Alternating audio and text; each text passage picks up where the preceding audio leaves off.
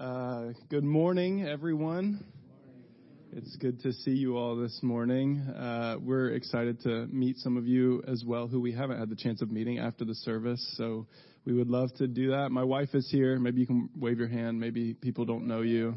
My wife is sitting right back there, Ava, and uh, our kids are in the kids ministry, but they will be there after the service as well. We just want to say thank you.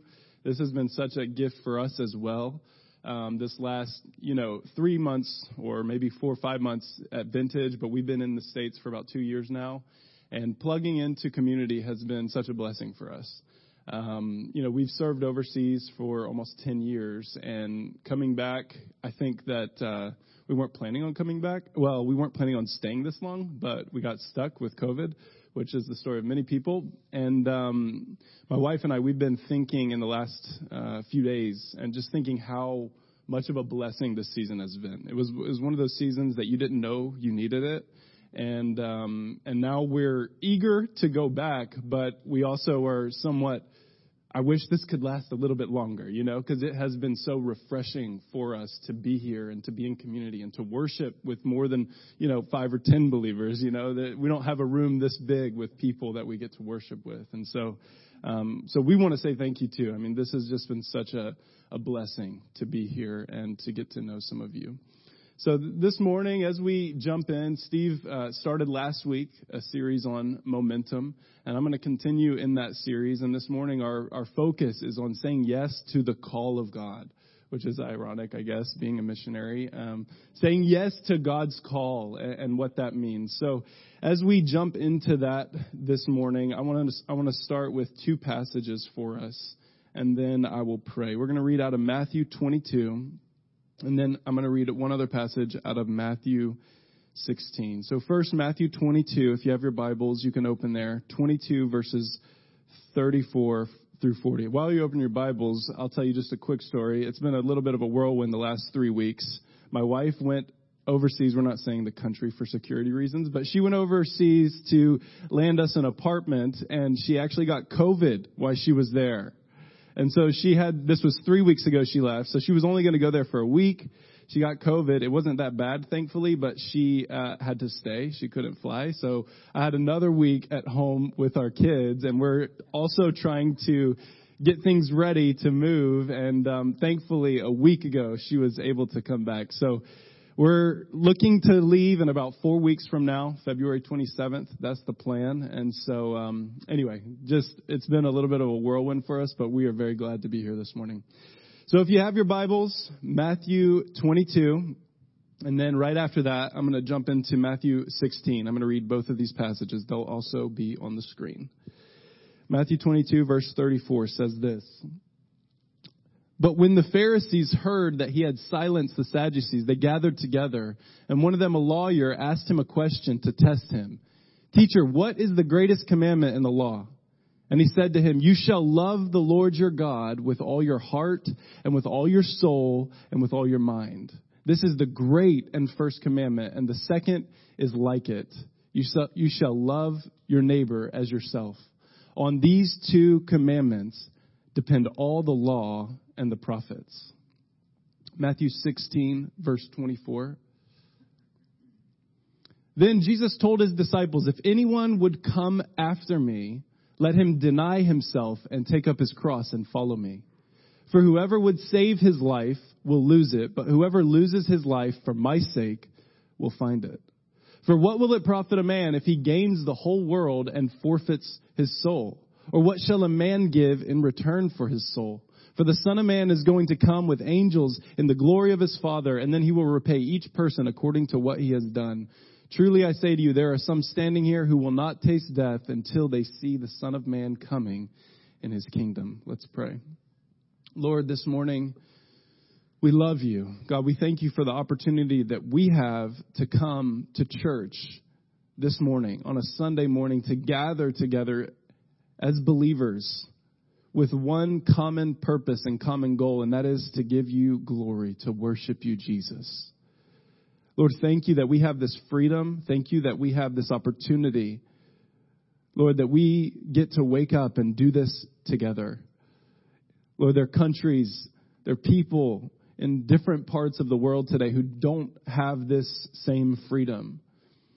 And Lord, today we thank you that we can do this, for the encouragement that it brings to us, to our families, and our lives. Lord, we thank you for that. God, as we read these scriptures and as we talk about your call and your invitation to us as believers, I pray that you would help us to be wholehearted.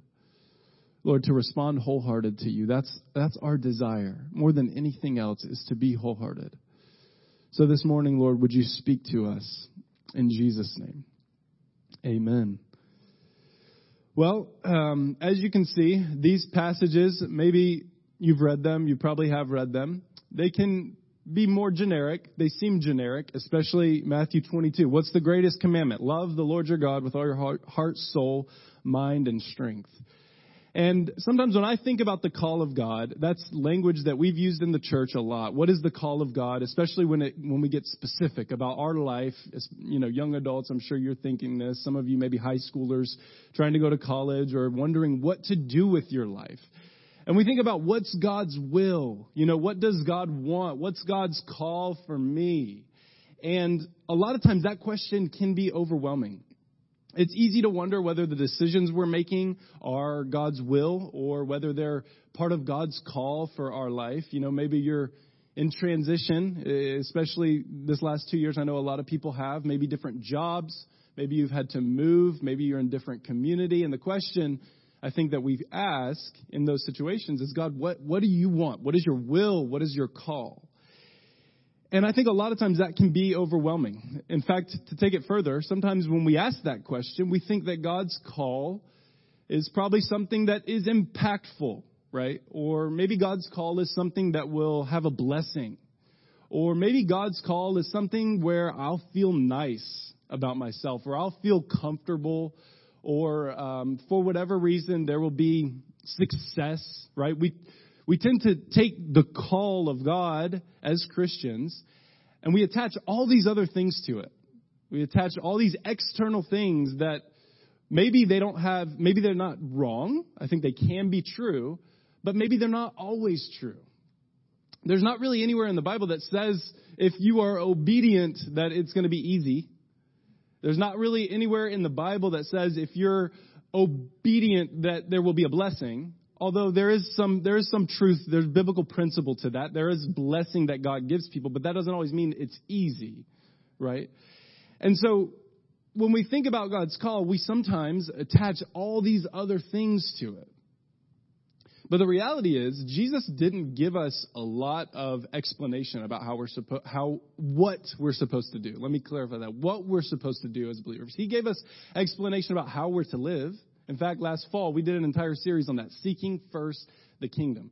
In Matthew 5, 6, and 7, Jesus gives us the value system of the kingdom. He tells us how we're supposed to live, the values that we're supposed to carry as believers. But like other religions in Islam, for example, one I'm very familiar with, there's certain things that you have to do, right? There's a call to prayer five times a day, right? If you go to a Muslim country today, the one that we live in is a little bit different, but most Muslim countries, you will find Muslims, they, they will open up their little carpet thing and bow down and pray towards Mecca five times a day.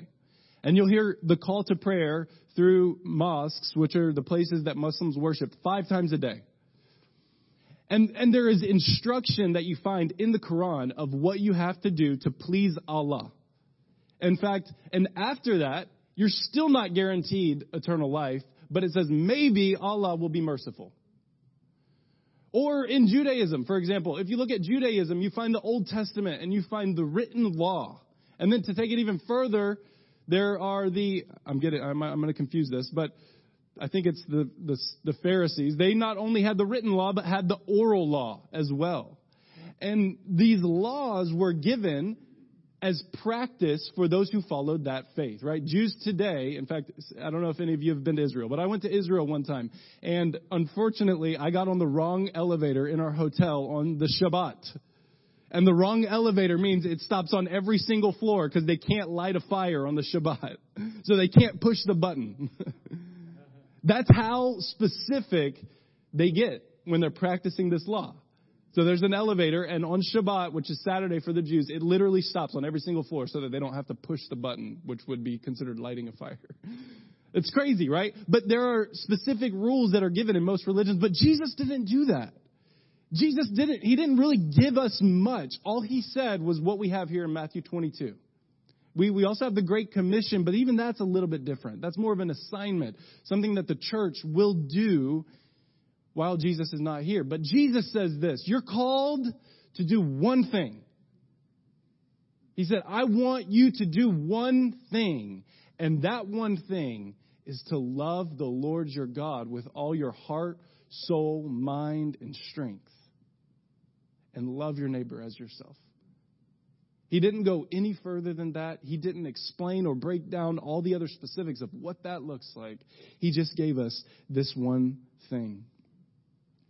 The call of God is primarily about loving God with all our heart, soul, mind, and strength. And what we find is when we choose to do that, we have to make a decision whether we're going to face the sacrifices that that requires which is what Jesus tells us in Matthew chapter 16.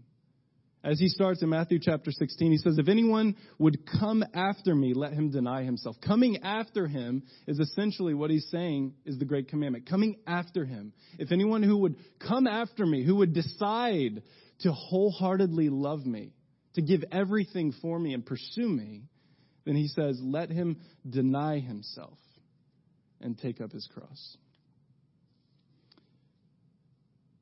A lot of times, you know, in life, as I, as I talked about a minute ago, we, we're faced with these different decisions. Maybe it's a new job, maybe it's a new house, maybe it's a, a big move, um, maybe it's a, starting a family, all these different things. And we ask, we come before the Lord and we ask, should I take this job, right? Or should I take that job? Or what's your will? But I, I don't, I don't really think that God's looking down and looking at all these very specific things with a certain plan in mind for us. Although I think He knows, right? I think God is sovereign.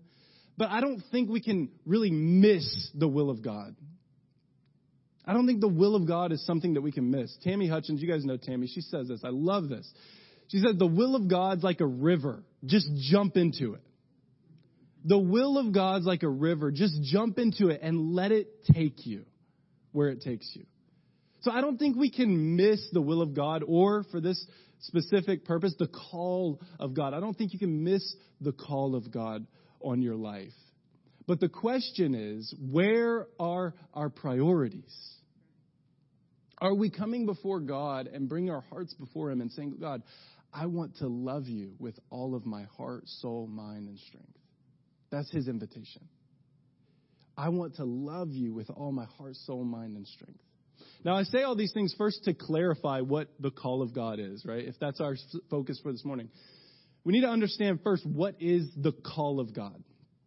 I understand there can be specific applications, different things that God may lead people to, and we're going to talk about that here in a moment. But generally speaking, what we find in Scripture, the call of God is very simple it's loving God with all your heart, soul, mind, and strength. But now we know what the call of God is. The question is, how do we pursue the call of God? How do we say yes to the call of God? How do we know that we are doing this? First, this requires us to retreat into the presence of God. To get in the presence of God and ask Him one thing Are we putting anything in front of Him in our lives? Does He have the first place in our life? Are we loving Him with our whole heart, or are there other things that we are putting in front of Him? Maybe that's even your fear. Maybe that's your worry. Maybe there's things in life that are concerning or, or uncertainty in the future. And you're trying to control your own life circumstances, but God's asking, are you putting that to the side for a minute and deciding to love me with your whole heart? Are we pursuing Him wholeheartedly or are we neutral? In our relationship towards God. As we sit in His presence in order to do this and ask these questions, we have to make a decision. And that decision usually looks like what Jesus says in Matthew 16. Anyone who will come after me, let him deny himself.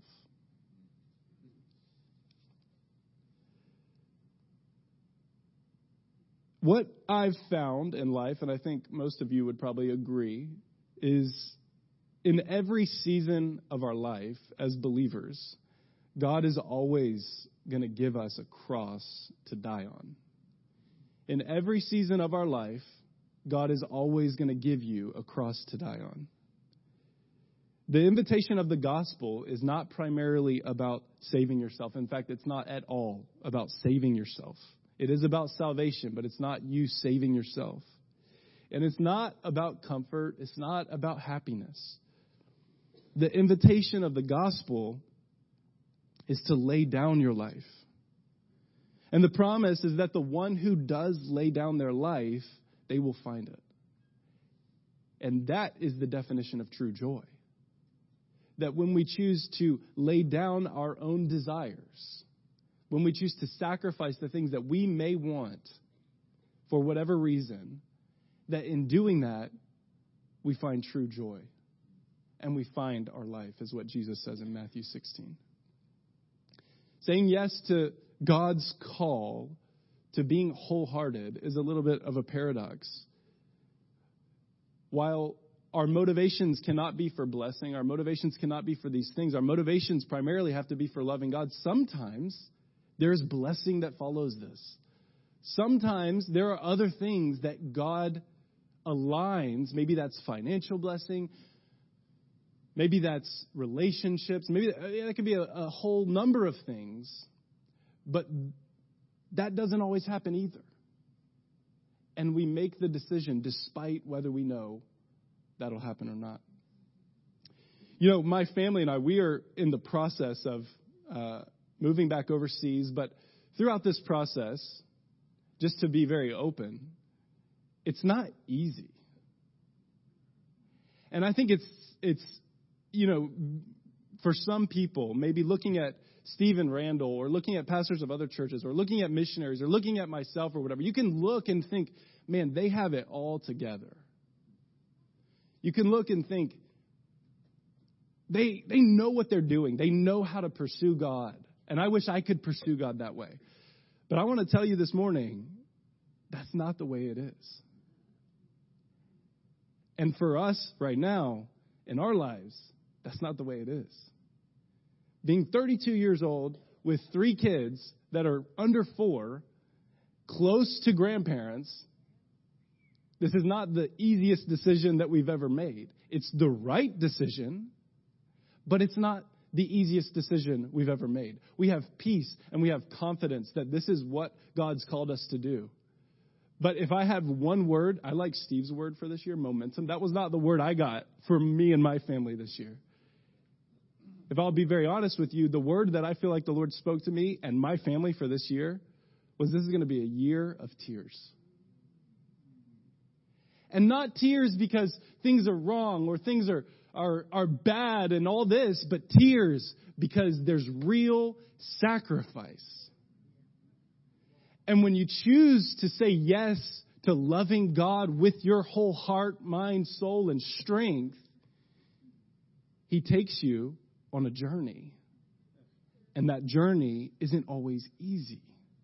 That journey yeah, maybe there will be blessing, but maybe we'll get we'll get overseas and we'll set out to do everything we want to do and it'll be like the last 5 years, right? The last 5 years we've seen one person saved that we're discipling. Cuz it's not easy soil. It's not easy ground.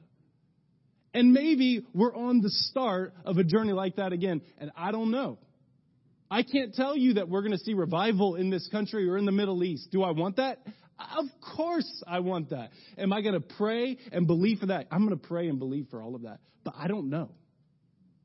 The one thing that we know is that we want to set ourselves up to love God with all of our heart, soul, mind, and strength. And this is what it looks like for us right now. For each of you, it's going to look very different. You know, in our worldly minds, we try to define it And we try to, as I said at the beginning, we try to think it will be something that has impact if I'm saying yes to God. Or it'll be something where I'm known, or I'm seen, or I'm recognized. That doesn't always happen. There's two people, one from the Bible and one from uh, history, that I want to I want to share about. That I think are examples of people who said yes to the call of God not knowing what it would do, and in fact, for themselves, led to insignificance. But in the grand scheme of things, led to huge impact. The first one is, is the story of Ruth. The story of Ruth.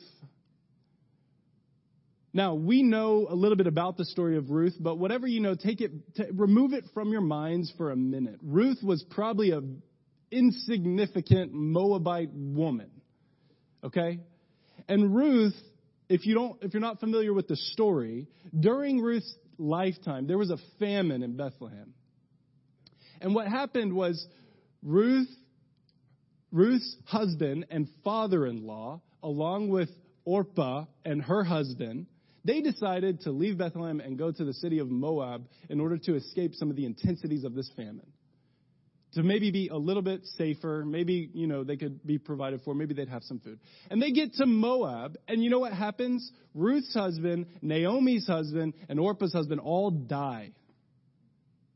Right? Now you're left with two young girls and Naomi.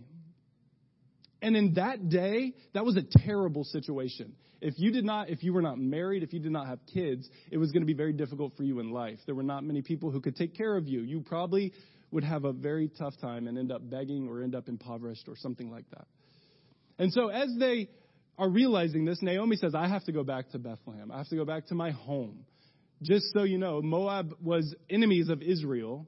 They were often looked at as cursed by God.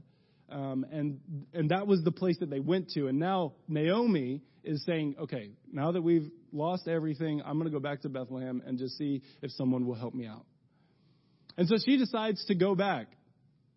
And as she's going back, she looks to her two daughter in laws, one of which is Ruth, and says, Listen, don't go with me. This is a bad decision for you. Obviously, I'm summarizing. Don't go with me, right?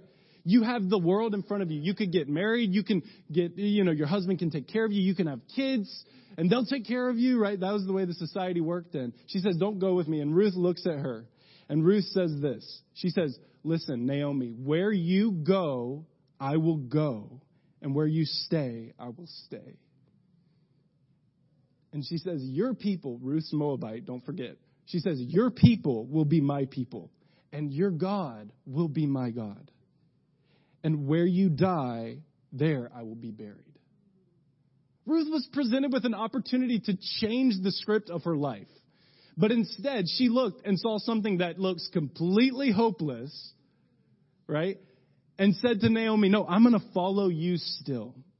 And that's in chapter 1. In chapter 2, they get to Bethlehem. And Naomi realizes there is probably a kinsman redeemer in her family, Boaz, someone who could marry Ruth. And so she tells Ruth to go to the fields and try to find this Boaz. And Ruth goes out all by herself, and Boaz looks at her and says, All that you've done for your mother in law since your husband's death has been told to me and how you left your father and mother and your native land and came to a people that you did not know before. Boaz looks at her and says, I've heard of all these things, and I'm willing to consider that this may be the right thing forward for you. Obviously, we know the end of the story. Boaz does end up being the kinsman redeemer. Ruth gets married. And you know what happens? She has a son. And that son's name is what? Obed. You know who Obed was? The father of Jesse. You know who Jesse was? The father of David. And now in Matthew 1, we find Ruth. Ruth. Very insignificant woman who probably would not have been known to anybody. We find Ruth in the genealogy of Jesus. She was nobody. And you know what? She probably never even knew, definitely never even knew that something like that would happen. She probably still lived a rather insignificant life. But she knew that she wanted to say yes to God and felt something, sensed something. This is just my guess, sensed something that was true with Naomi. So she said, I'm going to say yes to this. And she stuck with her. Where you go, I go. Where you stay, I stay. Your people will be my people. Your God will be my God. She had no promise of anything when she said that. She was already in a hopeless situation, and even when Naomi offered her a way to go back to Moab, she declined that invitation or that offer. She chose to follow the God of Israel despite the challenge that was in front of her. Despite what Naomi said, which obviously that wouldn't have led her to feel much hope. If you look at it, Naomi said, The hand of God is against me. Those were Naomi's words to Ruth. She did these things not because it would make her great, not because she would have great impact. She had no idea that she would end up in the lineage, the genealogy of Jesus. But she did them to be obedient and to follow God. There's another story of someone I like, more uh, probably in our revival history. And this is someone I think about a lot. Some of you guys know the man Charles Finney. Charles Finney was a revivalist. Charles Finney was a, a revivalist in, in New York, Manhattan, Rochester, all these different places. And, and during that time, this is just a short quote of what, what they said during this revival. Charles Finney was right before the Second Great Awakening, just to give you a little context, 1800s or so, 1825 to 35. And during his meetings, they said this about Charles Finney. The whole community was stirred with, with religion. Religion was the topic of conversation in the house, in the shop, in the office, and on the street. The only theater in the city was converted into a livery stable, whatever a livery stable is. The only circus into a soap and candle factory. Okay, it wasn't a circus, right? Shops were closed. The Sabbath was honored. Sanctuaries were filled with worshipers. A new impulse was given to every philanthropic enterprise. The fountains of benevolence were open, and men lived for good and for God. And these great things were happening when Charles Finney would preach. He would host revival meetings, and, and cities would, would be changed. Those little towns, that would be the topic of conversation. But there's someone else in Charles Finney's story that we don't usually hear about. And his name is Daniel Nash. We call him Father Nash. Father Nash lived from 1775 to 1831. When God would direct where a meeting was to be held, Father Nash, this is Finney's meetings, Father Nash would slip quietly into a town and seek to get two or three other people to enter into a covenant of prayer with him. Sometimes he had with him a man of similar prayer ministry, Abel Clary. Together, they would begin to pray fervently for God to move in the community. Leonard Ravenhill says this I met an old lady who told me a story about Charles Finney that has challenged me over the years. Finney went to Bolton to minister, but before he began, two men knocked on the door of her humble cottage, wanting lodging.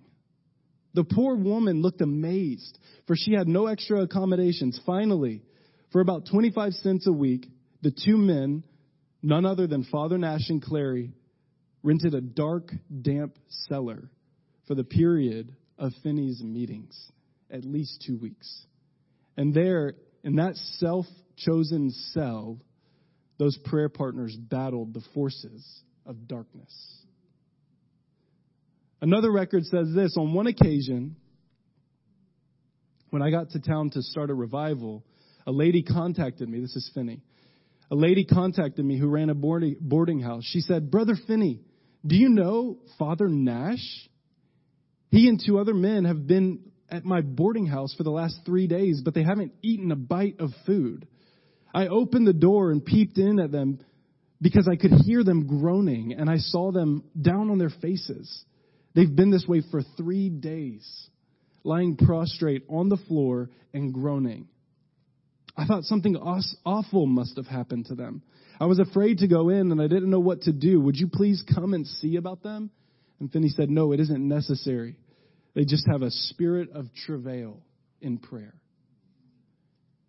So you have this guy, Father Nash. We hear about this incredible move of God that happens, the, the second great awakening. Finney was the, the, the uh, father of modern revival, is what they call him. And during these meetings, probably the fuel of what was happening during these meetings was with Father Nash and this other guy, Clary. And nobody knows about these guys. Father Nash was never up there preaching with Finney. Father Nash could preach. In fact, he was a pastor at one time.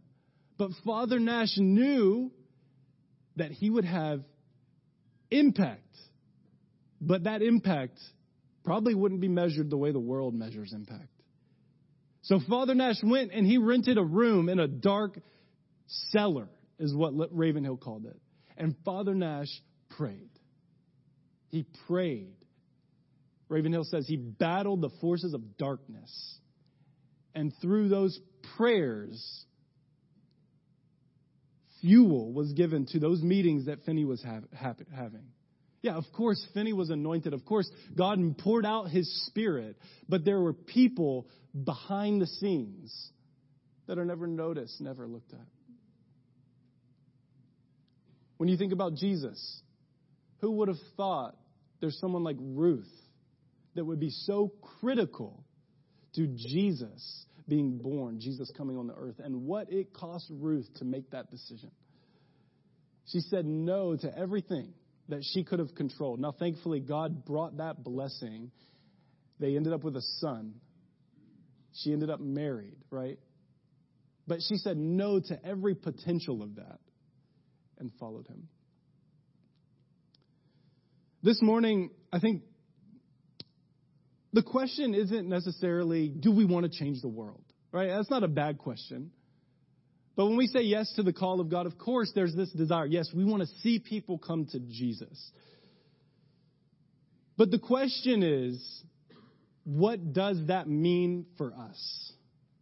And the summary for all of us is that it will require us to love the Lord our God with all of our heart, soul, mind, and strength. And whatever cost comes as we pursue that, we say yes. Whatever it costs us.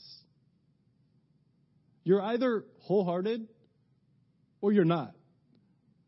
There's not a, if you're not wholehearted, then you're half hearted, right?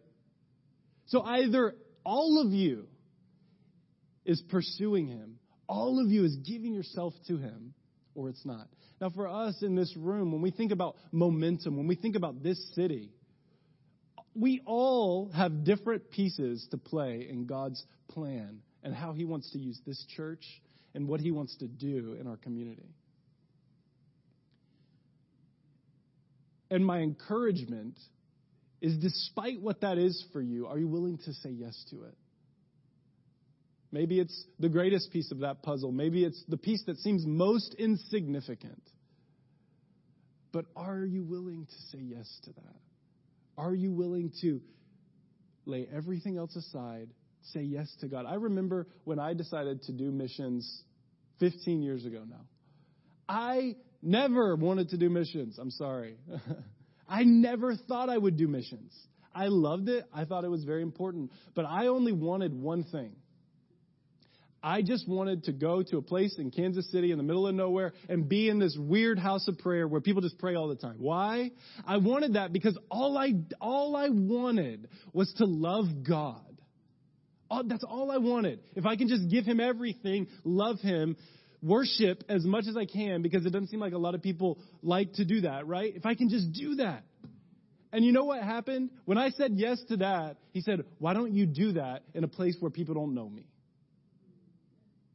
I had no I had no angelic encounter. I didn't grow up thinking I'd be a missionary my whole life. I never ever thought that. But when he said, "Why don't you do that? Why don't you love me with all your heart, soul, mind and strength in a place where they don't even know me?" And all I could do, step by step, not knowing what that means, not knowing what it would look like, step by step, all I could do was just say yes. Lord, this is insignificant. Lord, this seems hopeless. Lord, I don't even know if this is making an impact. This is pointless. And he says, just come every day and lay your heart out. Love me. Love me. And who knows? Maybe one day we'll see that impact. Maybe we won't. But obedience, giving ourselves to loving God with all our heart, soul, mind, and strength. I'm going to invite Aaron to come back up for ministry time. As we transition into ministry time and get into, as we get into the presence of God, I think the question that we can ask first is Are we pursuing you wholeheartedly?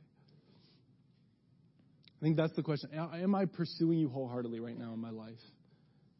And the Lord may bring things up to you of what that means and things that you've put before Him. And as He does that, I don't want you to rush to an answer of, yes, okay, God, I give that, I give that to you. I, I, I'm going to lay that down, right?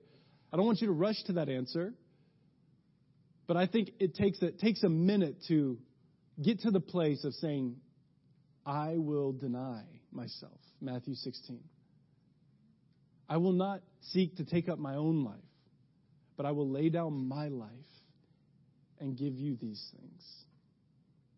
So as we go into ministry time, that's the way I want us to pray together. And it, uh, there will be teams up here to pray for you if you would like to receive prayer. And um, however the Lord directs you, that's how we want to encourage you this morning. Let's pray. God, we love you.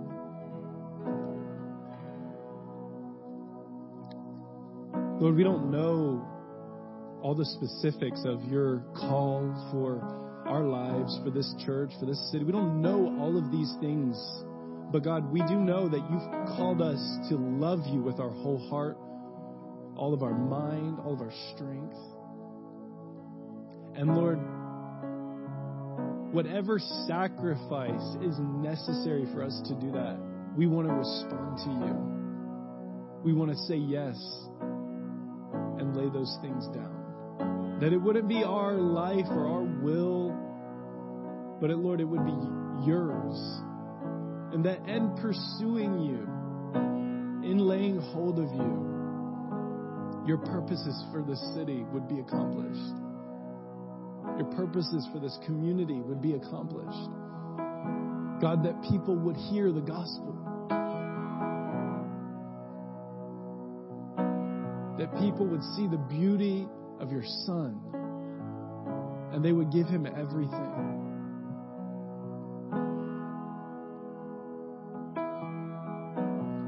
That's our prayer this morning. And we are broken, simple people like Ruth, like Father Nash. But we don't have much that we can do.